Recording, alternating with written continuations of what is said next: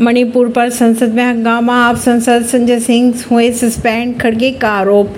विपक्ष की आवाज़ दबाने की कोशिश की जा रही है। शाह ने कहा, सरकार चर्चा चर्चा के लिए तैयार है। राज्यसभा में मणिपुर मुद्दे पर सभापति जगदीप धनखड़ से बहस कर रहे आप सांसद संजय सिंह को पूरे मानसून सत्र से सस्पेंड कर दिया गया है। उन पर सभापति का आदेश न मानने का आरोप लगाया गया है। सस्पेंड करने के बाद उन्हें बाहर जाने को भी कहा गया।